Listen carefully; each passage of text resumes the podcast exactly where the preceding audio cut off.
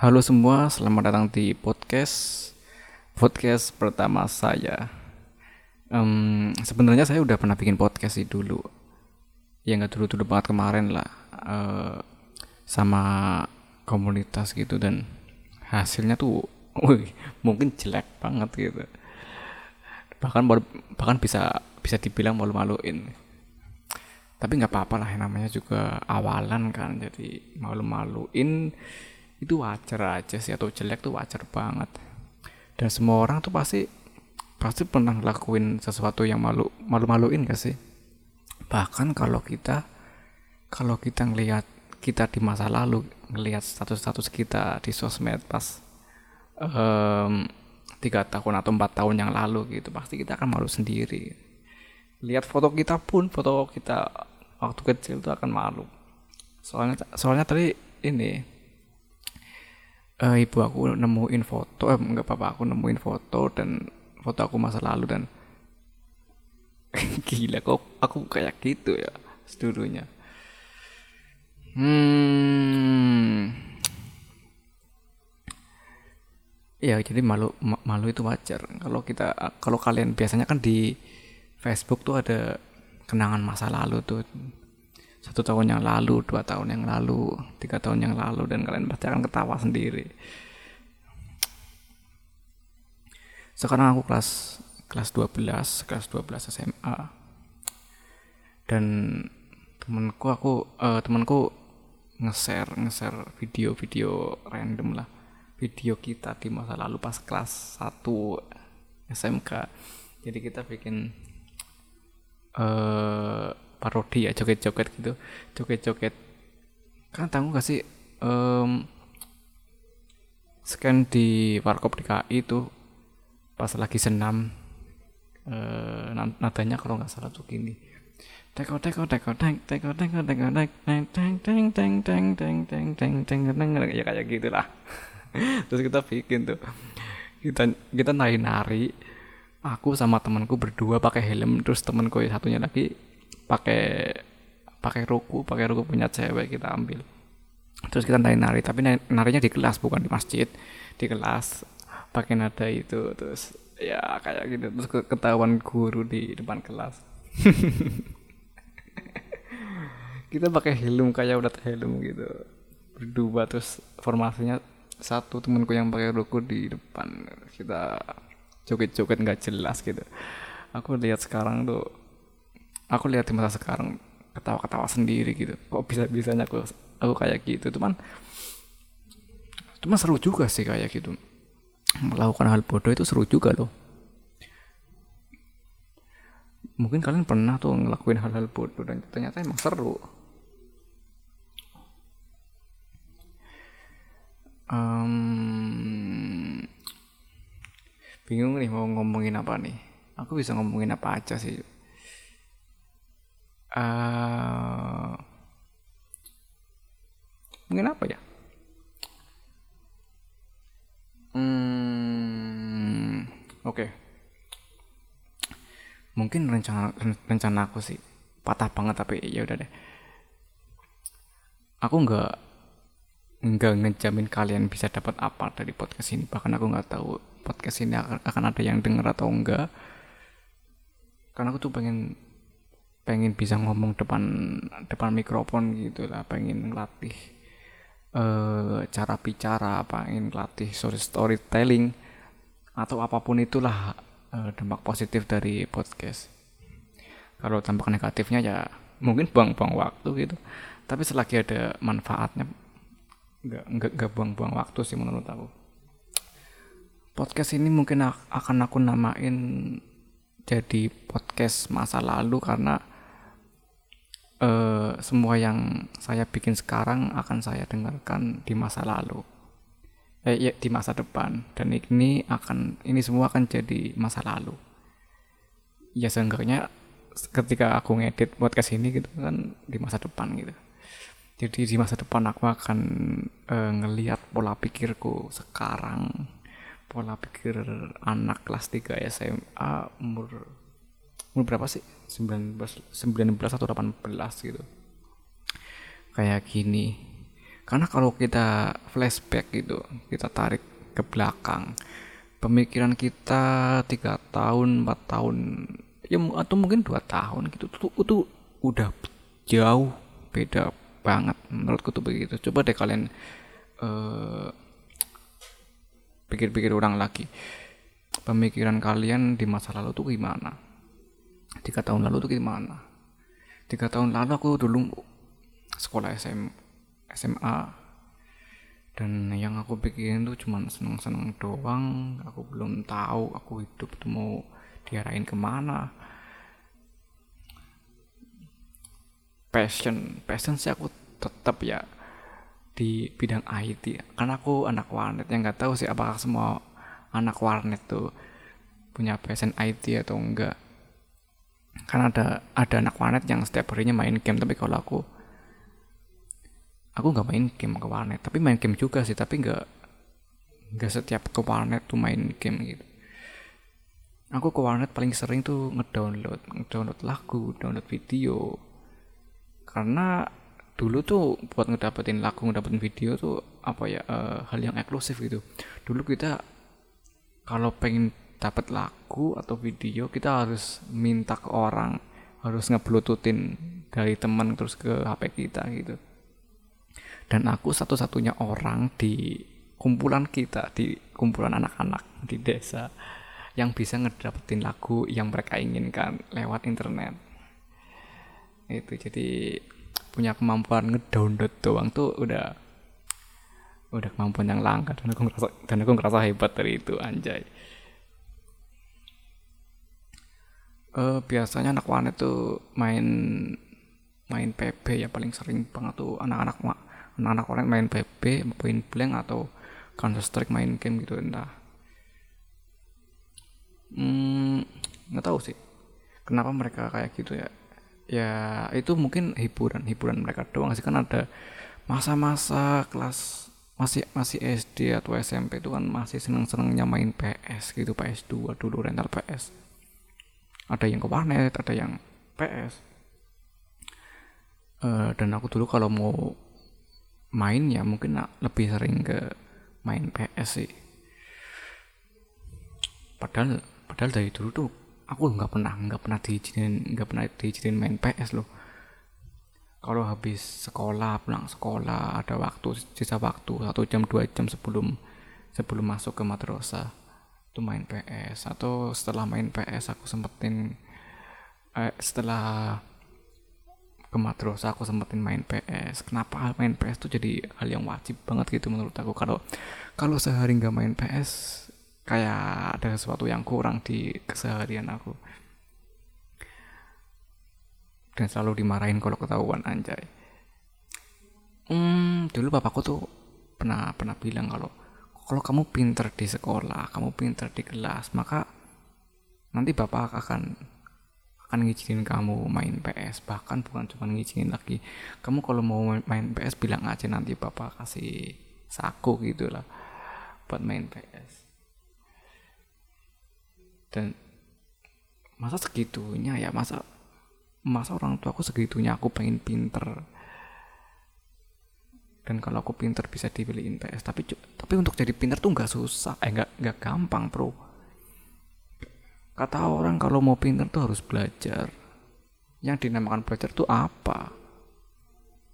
Dulu yang kita tahu pas kita SD ini kan pas SD nih. Belajar kan berarti baca buku ngarap tugas Apakah itu yang dinamakan belajar? Dan pas aku sekarang lakuin itu baca buku ngerjain tugas itu enggak enggak belajarin apa pun bro. Enggak dapat pelajaran yang besar dari itu. Bahkan kalau kita ngerjain tugas kita enggak kita enggak belajar apa-apa sih. Uh, apa yang apa pelajaran yang kalian dapatkan dari ngerjain tugas. Kalau baca buku oke okay lah baca buku kan informasi dapat informasi banyak. Tapi kalau ngerjain tugas dinamakan belajar tuh apa yang kita pelajarin dari sana? Uh, dan lagian ya sekarang uh, teman-teman kita yang ranking satu di kelas yang katanya dilabelin paling pinter di kelas oleh teman-teman kita, oleh guru-guru kita, karena guru kita kalau ngajar selalu nanyain dia, selalu mandengin dia, teman-teman kita juga kalau mau nyontek pasti ke dia, walaupun walaupun dia tetap aja pelit gitu. Sekarang kayak apa sih? Buat teman-teman nih, buat kalian yang dengerin ini, uh, kalau kalian udah kerja nih, teman-teman kalian yang dulunya ranking satu di kelas yang dulunya dianggap paling pintar sekarang jadi apa sih karena menurut menurutku aja nih ya uh, di usia yang di usia segini kelas 2 SMK teman-temanku yang uh, ranking satu di kelas dia tuh dia tuh menurutku menurutku malah nggak pintar-pintar amat. Kegiatan dia tuh cuma nongkrong ya baca buku sih rajin juga dia rajin. Cuman ya kegiatannya cuma kayak gitu doang nongkrong sama teman main game. Ngomongin orang pinter apakah kepintaran tuh dinilai dari nilai akadem, akademik kita doang sih. Padahal kan kepintaran nggak nggak cuman itu. Kepintaran yang namanya pinter tuh berarti dia ahli dalam sesuatu gitu kan. Dan kalau kalau nilai akademismu bagus berarti ya berarti kamu hebat dalam dalam menghafal gitu. Menurutku tuh gitu. Kalian cuma hebat dalam menghafal doang um, apakah belajar itu berarti menghafal? Apakah belajar berarti menghafal? Kalau kita menghafal banyak hal berarti kita kalau kita hebat dalam menghafal berarti kita pinter gitu atau belajarnya efektif. Tapi menurutku sih enggak sih kalau kalau kita belajarnya efektif belajar itu seharusnya memahami bukan menghafal. Belajar seharusnya memahami bukan menghafal. Karena kalau kita memahami itu kita paham gitu konsepnya. Tapi kalau cuman uh, hafal doang ya buat apa kita ngafalin sesuatu? Buat apa kita hafal tapi nggak tahu konsepnya gimana gitu? Uh, bentar nih.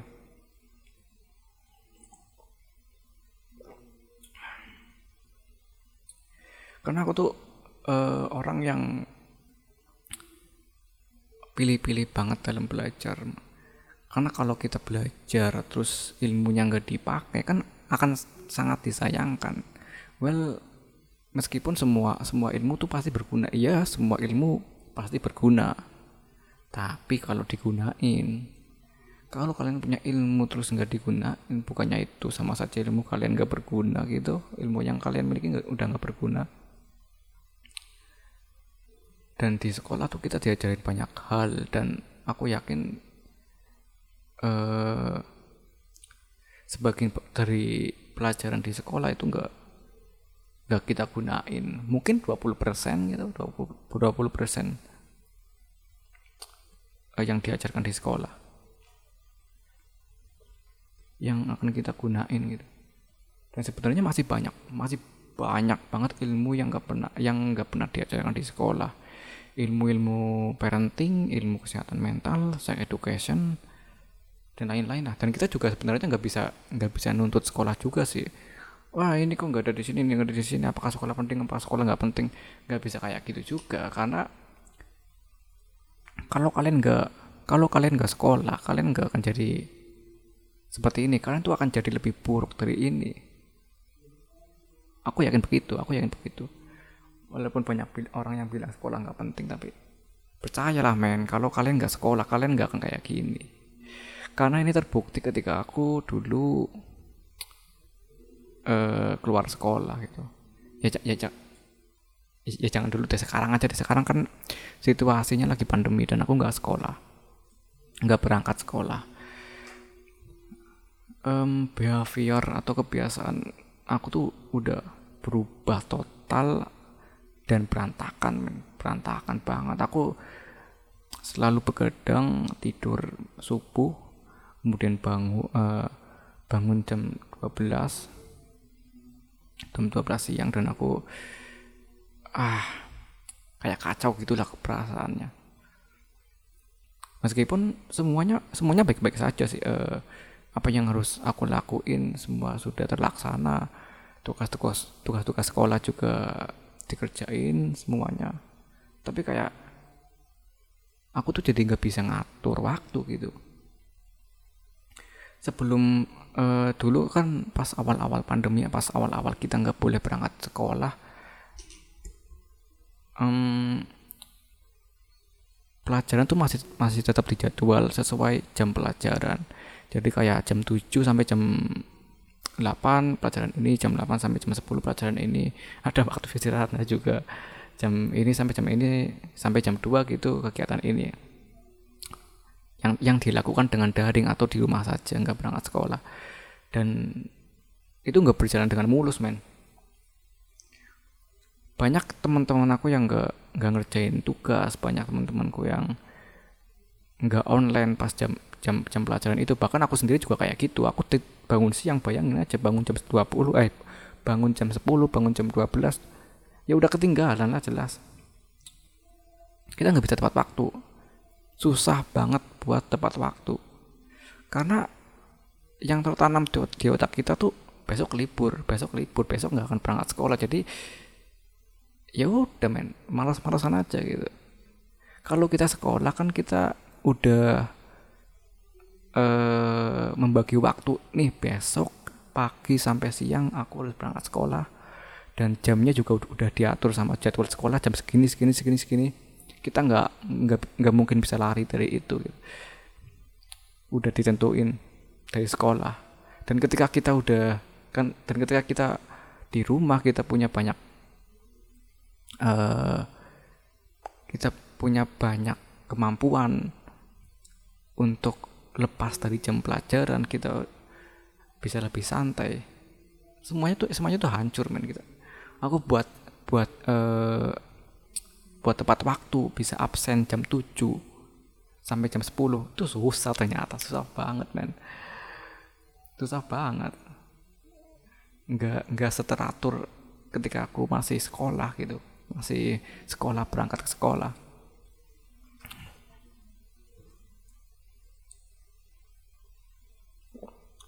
jadi kalau kalian pesimis dengan sekolah merasa sekolah nggak penting sekolah tuh buang-buang waktu ya aku juga uh, sedikit kepikiran sih kalau sekolah buang-buang waktu. Kalau kalian mikir sekolah nggak penting sekolah buang-buang waktu kalian nggak ngehargain sekolah bro percayalah kalau kalian uh, nggak sekolah kalian akan jadi jadi jauh jauh lebih buruk dari kalian yang sekarang jadi selagi kalian bisa sekolah ya manfaatin lah. Ya memang sih nggak nggak semua ilmu yang di sekolah tuh dipakai di masa depan tapi uh, sekolah tuh buat kalian membuat kalian jadi lebih baik lah daripada kalian nggak sekolah. Kalian bisa ketemu temen kalian bisa ketemu temen kalian bisa punya pengalaman. Ya seenggaknya punya pengalaman. Kalau kalian nggak sekolah kalian mau ngapain sih kalau kalian mau nggak sekolah kalian kalian mau kalian mau ngapain sih? Nggak tahu kan kalian mau ngapain. Orang kayak gini pandemi di rumah aja juga nggak tahu mau ngapain gitu. Ngerjain tugas doang. Karena eh iya temanku temanku aku punya teman yang baru masuk kelas 1 dan dan ya sampai sekarang dari pertama masuk sampai sekarang nggak pernah lihat sekolahan. Lihat-lihat tuh nggak pernah ngerasain jam pelajaran di sekolahan gitu bahkan sampai ada yang nggak hafal uh, ruang ruang komputer di mana uh, biasa di mana gitu. Sampai ada yang kayak gitu. Dan dia, dia kemarin nanyain ke aku buat cari cariin kerjaan. Terus aku tanyain ngapain kamu cari kerjaan kelas 1 eh kelas 1 kelas iya kelas 1 SMA nggak punya ijazah kayak. Uh, dibilang karena mau cari kegiatan gitu mau cari kegiatan. Karena aku aku bosan di rumah kayak Iya kayak gini, ya kayak gini lah kalau gua kalau nggak sekolah memang. Buat kalian yang suka main, suka hangout sama temen, mungkin seneng sih kalau nggak sekolah. Tapi buat kita kita yang nggak terlalu suka buat keluar rumah, nggak punya temen mungkin. eh gimana ya? Nggak nggak nggak seru men nggak nggak enak banget lah kayak gini nggak berangkat sekolah. Teman-teman teman-teman teman aku sekarang uh, pada saat masuk ke SMK udah mulai teman-teman tuh udah mulai dikit dan aku tuh udah malas banget buat cari temen. Udah males nongkrong padahal dulu waktu waktu SMP SD teman-temanku tuh banyak kan. Teman-teman banyak. Aku su suka banget nongkrong main. Suka banget. Tapi sekarang tuh kayak alah ngapain sih anjir? Ngapain sih nongkrong nongkrong buang-buang waktu gitu. Kan waktunya bisa dipakai buat yang lain. Karena sekarang tuh aku udah mulai sadar kalau kita tuh terus dewasa kita tuh terus tumbuh kita tuh terus uh, bertambahnya usia gitu mau nggak mau kita akan dewasa kita akan uh, cari kerjaan punya pasangan, punya anak, tua dan meninggal. Aku aku aku mulai mikirin ini pas aku masih kelas, kelas, kelas 1 SMK. Aku mulai sadar akan ini. Kita tumbuh tumbuh dewasa dan kita mau dibawa ke mana? Lu mau jadi apa? Mau jadi apa? Uh, mau jadi apa sih lu? kalau saya tanya teman-temanku yang se seumuran kamu mau jadi apa nggak tahu gila nggak tahu jawabannya men kelas 3 SMK ditanya mau jadi apa dan nggak tahu jawaban ya udah mau jadi ini aja mau jadi ini. mau kerja ikut keluarga ikut saudara ikut ini ikut itu. Jadi ini jadi itu. Padahal eh dulu pas kita waktu kecil cita-cita tinggi-tinggi semua men. Aku masih keinget sih pas TK ya TK teman kanak-kanak. Kita uh, eh, hari hari kartini atau hari apa sih itu pas kalau kita rayain terus pakai seragam-seragam sesuai cita-cita kita gitu aku nggak tahu dulu dulu pakai seragam apa. Kayaknya pilot sih. Kayaknya pilot sih. Ada yang jadi polisi tentara gitu. Kayaknya kayaknya aku dulu pilot sih. Dulu cita-cita kita tuh tinggi-tinggi banget gitu. Aku pengen jadi presiden aku pengen jadi pilot pengen jadi masinis pengen jadi polisi pengen jadi bla bla bla bla dan bla bla bla bla. Pas udah masuk SMP wah aku pengen jadi orang-orang kantoran aku pengen jadi pembisnis. Aku pengen jadi pengusaha pekerja pekerja swasta pekerjaan pekerjaan negeri kayak gitu. Pas sudah SMA ya ampun dapat kerjaan aja untung. Dapat kerjaan aja untung buru-buru cita-cita. Dan kalau kuliah kalau kuliah nggak tahu sih aku juga belum kuliah cita-cita mau di kenapa sih? Kenapa sih? Aduh. Kenapa pas anak-anak kita punya cita-cita tinggi dan sekarang sekarang cita-cita itu entah ke mana gitu? Karena sampai karena dulu sih sampai sekarang itu aku masih cita-cita buat jadi astronot. Cuman kalau sekarang tuh udah nggak udah nggak ngarep-ngarep banget gitu. Karena ya ya hampir nggak mungkin. Tapi tapi ini masih masih jadi cita-cita aku sih. Uh, kalau nggak bisa jadi astronot jadi astronot ya seenggaknya tuh aku bisa ngerasain zero gravity. Karena aku tuh pengen pengen banget ngerasain zero gravity keluar angkasa sih.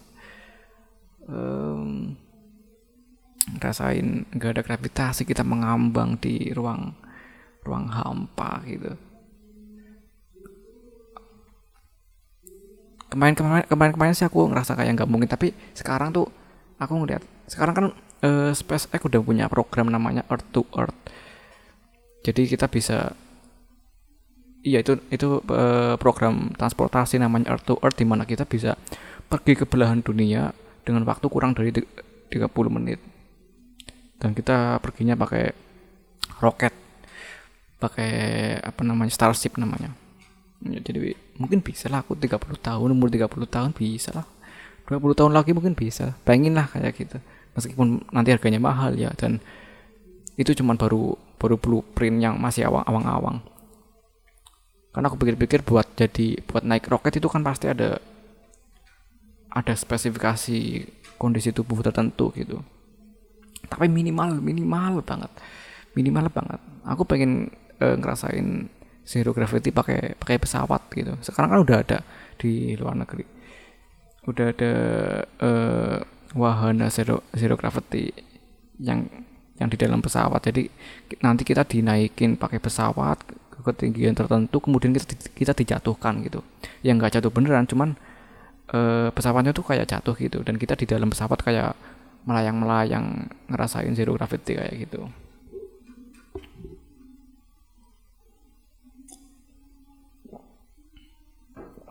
minimal aku harus harus harus ngerasain itu sih. Ya ya iseng aja itu udah jadi cita-cita yang iseng.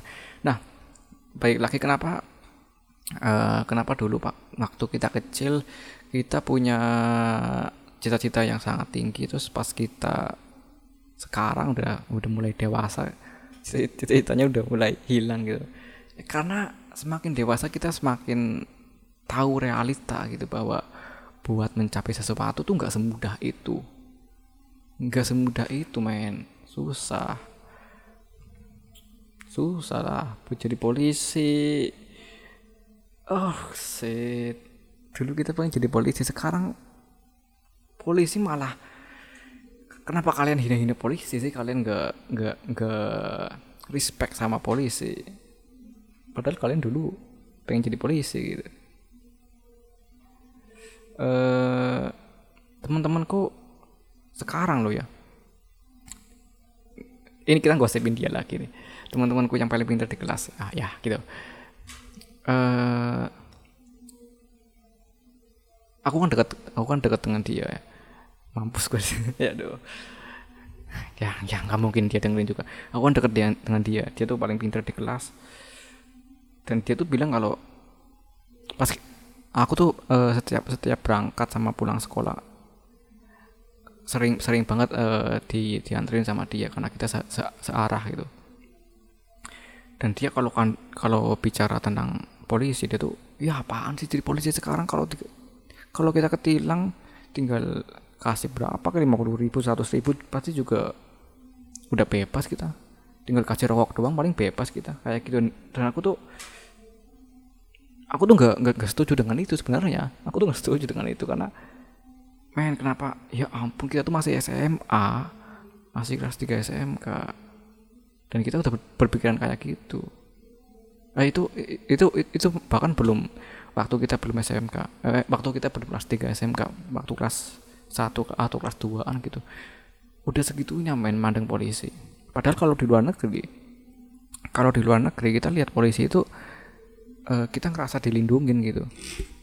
Kita akan ngerasa dilindungin tapi kalau kenapa kita di uh, di Indonesia malah nggak punya nggak nggak punya respect sama nggak punya trust sama polisi mungkin karena kebanyakan oknum iya iya iya, iya aku aku juga aku juga nggak ngakuin sih bahwa ada banyak oknum yang kayak gitu cuman ya nggak semuanya dong.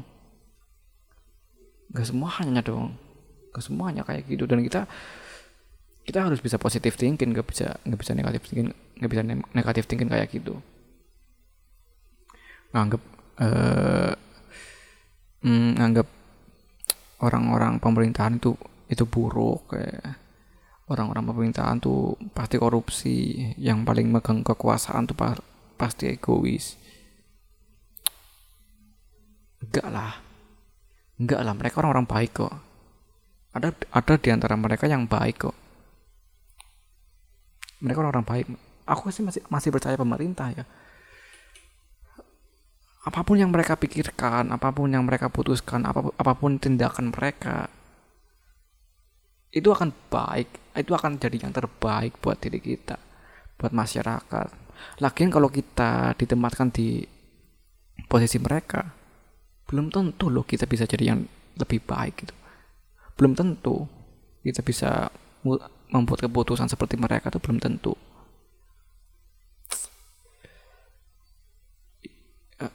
Belum tentu.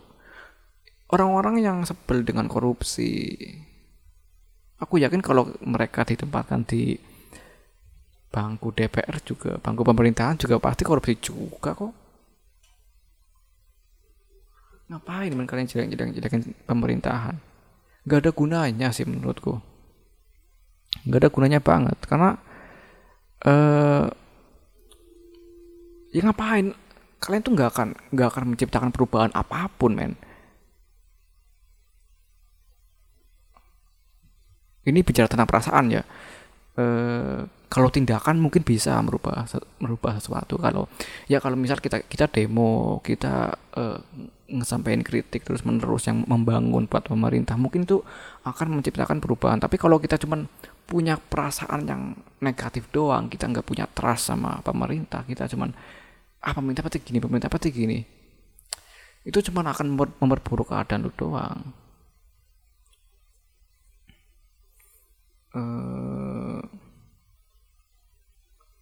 ngebenci seseorang tuh akan memperburuk keadaan kita sendiri nggak akan berubah apa pun nggak akan nggak akan memperbaiki apa pun makanya aku tuh uh, jarang banget membenci seseorang gitu Adapun yang aku benci, aku benci tindakannya bukan orangnya. ini kayak sok keren banget, tapi emang kayak gitu karena aku tuh ngerasa nggak nggak damai banget kalau aku harus ngebenci seseorang. Hatiku tuh nggak hati aku tuh nggak tenang gitu. Nggak tenang nggak enak lah. Marah sama seseorang, benci sama seseorang, tuh gak enak banget sumpah. Nggak tenang itu nggak tenang. Karena kebahagiaan sesungguhnya itu ketenangan anjir. Yes ke eh, tenang tenang men. Barang siapa yang bisa membuat diri dia selalu tenang maka dia akan bahagia di menurutku kebahagiaan tuh kayak gitu kalau kita bisa bikin diri kita tenang stabil kestabilan emosional yang otomatis akan jadi eh, kestabilan uh, otak kita juga akan stabil, pemikiran kita juga akan juga akan stabil. Kalau kita berantakan emosinya, pemikiran kita, kecerdasan kita otomatis akan menurun. Dan itu akan itu akan merusak semua semua perilaku, semua kehidupan kita di di ke depannya kita akan merusak semua hari-hari kita.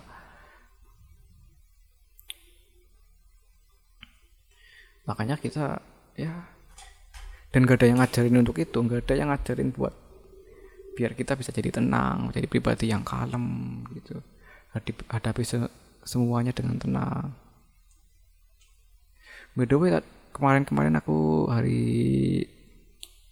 Selasa ya kemarin kan hari Selasa ini hari Rabu aku hampir berantem sama satpam sekolahan. Jadi ceritanya, ceritanya tuh gini aku aku kan berangkat sekolah nggak pakai sendal. Eh nggak pakai sendal nggak pakai sepatu aku cuma pakai sendal. Terus saat mas sekolah tuh ngomongin ngomongin ke aku eh kamu tuh mau sekolah atau mau main? Kayak gitu. Terus aku jawab lagi ya mau sekolah lah kamu lihat aku mau mau apa? Gitu. dia bilang kenapa nggak pakai sepatu? Ya pakai sepatu dong gitu. ya pengennya sih make cuman aku buru-buru terus di di jalan juga becek. Aku tuh eh, desa di tengah-tengah sawah becek semua. Kalau sepatunya kotor gak enak banget gitu. Terus saya bilang ya pakai tas lah pakai tas. Ya ngapain aku harus pakai tas? Repot-repot buat buat sekolah. Orang aku sekolahnya nggak nggak butuh tas kok. Lagian aku aku ke sekolah cuman mau ngadirin conference doang. Tapi yang paling nyebelin dia tuh nyolot gitu dia nyolot ke aku. Nyolot terus. Natap mata aku terus. Itu yang bikin aku, aku, emosi. Dan aku aku aku tatap balik kan dia aku, aku colotin balik. Jadi kita saling tatap tatapan gitu. Anjir romantis banget. Enggak enggak romantis bangsat. Dia nyolot banget gitu. Terus aku bener-bener pengen banget tadi uh, eh, kelatenin dia ngacak berantem dia. Yang ngacak sih enggak. Aku aku aku enggak akan enggak akan ngacak orang berantem. Aku kan langsung pukul aja ngapain ngacak orang berantem? Cuma aku kepikiran kalau damn ini ini pagi-pagi main baru datang ke sekolah ngumpul sama temen sebelum masuk ke kelas ya gitu di nyolotin sama orang tuh udah udah emosi banget men nggak ada udah sekian lama udah nggak ada nggak ada orang yang nyolot ke ke aku. Sebangsat-bangsatnya temen maupun segalak-galaknya guru itu nggak ada yang nyolot men. Ini satpam nyolot bangsat loh. Nyolot men. Bagi cowok bagi kita kan nyolot itu udah bener-bener isyarat buat ngajak berantem soalnya. Kalau mau ngasih nasihat ya ngasih nasihat aja. Kalau mau marah-marahin ya marah-marahin aja. Bahkan kalau mau ngehukum pun aku tuh siap uh, nerima konsekuensi apa pun gitu mau disuruh apa kayak mau disuruh pulang juga nggak masalah kok. Tapi kalau di nyolotin kayak gini itu bisa ah bener-bener bikin aku emosi banget. Banget sampai sampai rumah tuh aku masih masih masih dendam aja masih marah masih emosi pada dia. Kampret kok nyolot gitu loh. Dan dan aku bukan satu-satunya murid yang nyolot sama dia di yang kayak gitu sama dia. Aku sering banget denger dia bermasalah sama murid gitu. Dan, menurutku sih emang masalahnya di dia karena dia men nyolot men menurutku tuh nyolot gak bisa diterima sih kalau menurut menurut laki-laki tuh nyolot gak bisa diterima sih. Jangan nyolot lah. Aku juga kepikiran buat ngelatih jadi jadi endingnya tuh aku aku aku udah nyerah deh. Aku ngalah udah nggak nggak natapin dia lagi biar nggak biar dia pergi gitu. Nggak akan nggak mau ngeladenin karena banyak pertimbangan. Um, dia kan satpam gitu dia satpam. Seharusnya kan jaga ketentraman jaga keamanan. Masa mau bikin ribut sih anjir? Masa mau bikin ribut bangsat lo satpam ngajak ribut teman-temanku yang uh, ngelawan ke dia mau ya masuk akal lah kalau dianya kayak gitu. Masuk akal banget lah. Sangat bisa diterima menurutku segitu ya gimana orang? Ngomongin ya ngomongin aja jangan nyolot gitu. Uh, gitulah tadi pembicaraannya sebelum masuk ke satpam dari mana sih? Ngomongin cita-cita sekolah sistem pendidikan trust uh, trust masyarakat ke pemerintahan. Sumpah ini nggak di nggak diatur sama sekali. Uh, ngomongin apa lagi nganjur balik ke cita-cita balik ke cita-cita apa ya? Uh, balik ke cita-cita kah? Bentar nih ada WhatsApp. Oke. Okay.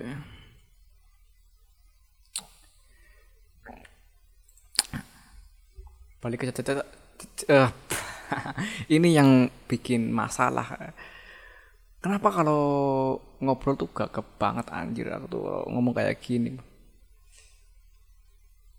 kalau banyak diemnya sih masuk akal. Cuman kalau gagap susah melafalkan sesuatu kerugi ah, kampret enggak sembuh sembuh kan.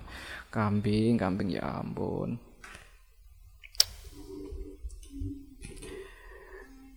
Balik ngobrolin cita-cita.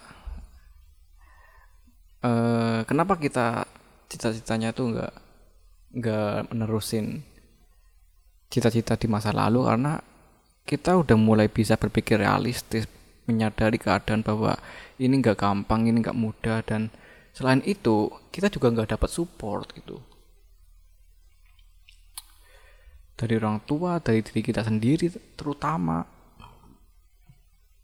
Ya iyalah mana mungkin bisa konsisten punya pemikiran jadi jadi presiden dari dari TK sampai sekarang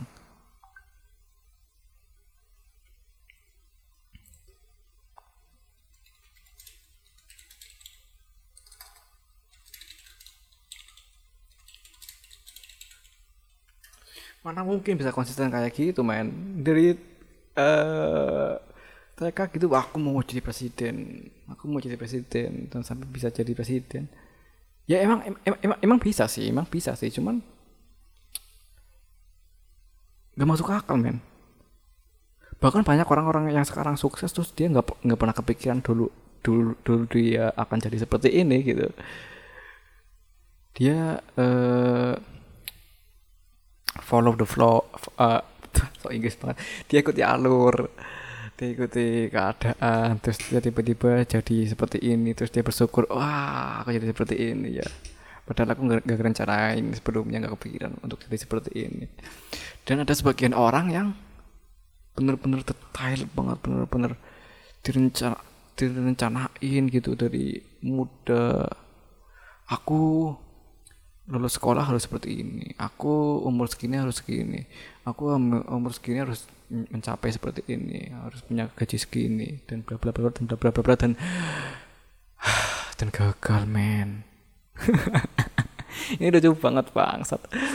Ada orang yang uh, ikutin alur ikutin arus aja terus sukses terus dia bersyukur ada orang yang uh, mencadain semuanya dan gagal ah oh, damn bro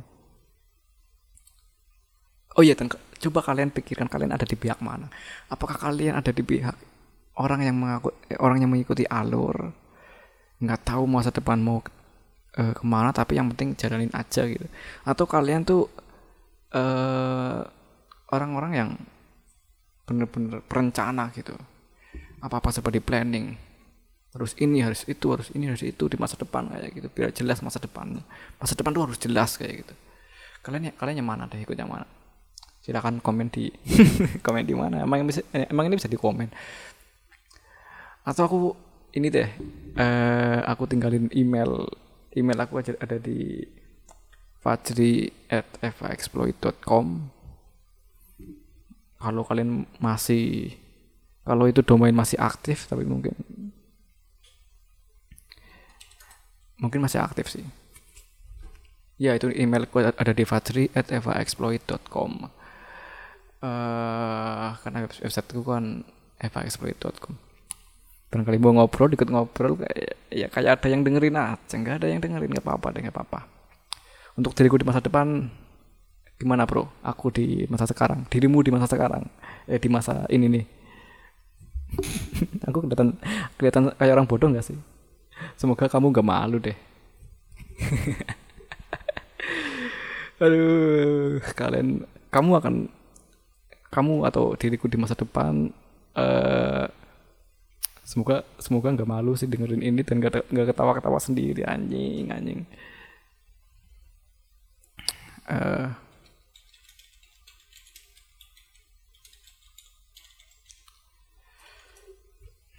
ya ya ini adalah podcast pertama saya dan dan aku gak nyangka juga bisa record sepanjang ini ada berapa menit ini 44 menit buset Ya 44 menit.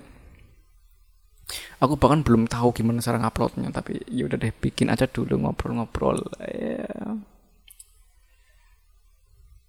Ngomongin apa sih tadi? Ah ini pasti nggak jelas nih suaranya. Banyak berengeng atau banyak ngedumel. Banyak banget tuh teman-temanku yang bilang kalau aku ngomongnya ngedumel dan aku paham. Aku aku nyadarin itu kok. Aku sadar akan hal itu. Aku berusaha memperbaiki. Ah aku berusaha memperbaiki dan uh, kayak gini lah hasilnya nggak tahu deh apakah ini berhasil apakah omonganku jadi lebih lebih jelas hmm. aku akan berusaha sih akan berusaha ya ini udah 44 menit 45 menit Mungkin cukup sekian sih untuk podcast pertama saya kali ini. Iya, nggak nyangka banget sumpah. Aduh, aku bangga dengan diriku sendiri. Ya, udah, udah, udah, udah. Gimana cara closingnya nggak tahu aku. Ya udah sekian dari podcast kali ini podcast masa lalu. Aku akan aku akan namain podcast ini sebagai podcast masa lalu.